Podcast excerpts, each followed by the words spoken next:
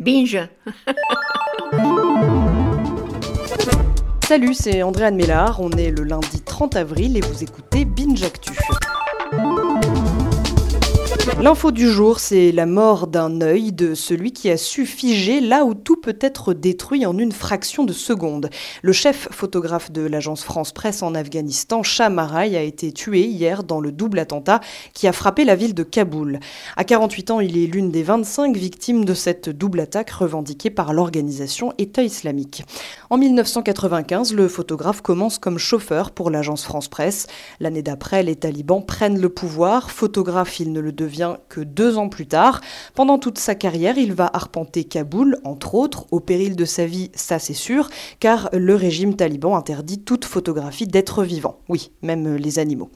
En 2001, il suit euh, toute l'intervention des troupes étrangères dans le pays et la libération de Kaboul, un espoir qui s'estompe à mesure que les talibans regagnent du terrain et que l'État islamique sévit à son tour.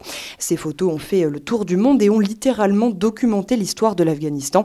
Il est mort en faisant son travail comme il le faisait depuis deux décennies, a commenté hier le correspondant du New York Times à Kaboul. Il est en tout cas le 24e membre de l'AFP à perdre la vie en mission. L'histoire du jour commence il y a près de 25 ans. Un entrepreneur français expatrié aux États-Unis, prénommé Jean-Noël Friedman, a la bonne idée euh, d'acheter le nom de domaine france.com afin de l'utiliser pour sa plateforme 2.0 destinée aux francophones présents aux États-Unis. Seulement voilà, la Cour d'appel de Paris a tranché. France.com, c'est la France et le nom de domaine doit revenir entre les mains du ministère des Affaires étrangères. Jean-Noël Friedman n'a plus que sa plateforme débaptisée pour pleurer.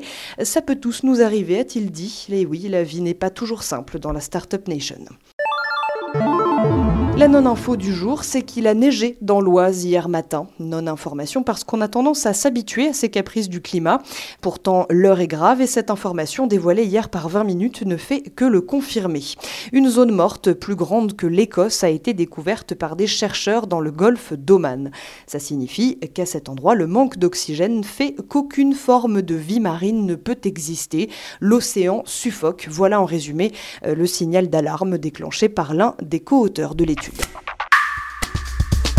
Le son du jour, qu'on aurait pu aussi appeler l'anniversaire du jour, euh, celui de notre programme a déroulé, le centième du nom est sorti hier, et il n'y a pas à dire, ça nous met la larme à l'œil. Du coup, l'émission qui nous fait habituellement découvrir les threads Twitter les plus épiques livre une sorte de best-of jouissif avec bêtisier en prime. Comme le vélo comme le Vélociraptor, et on le sait, dinosaures à plumes avaient du duvet plutôt que des...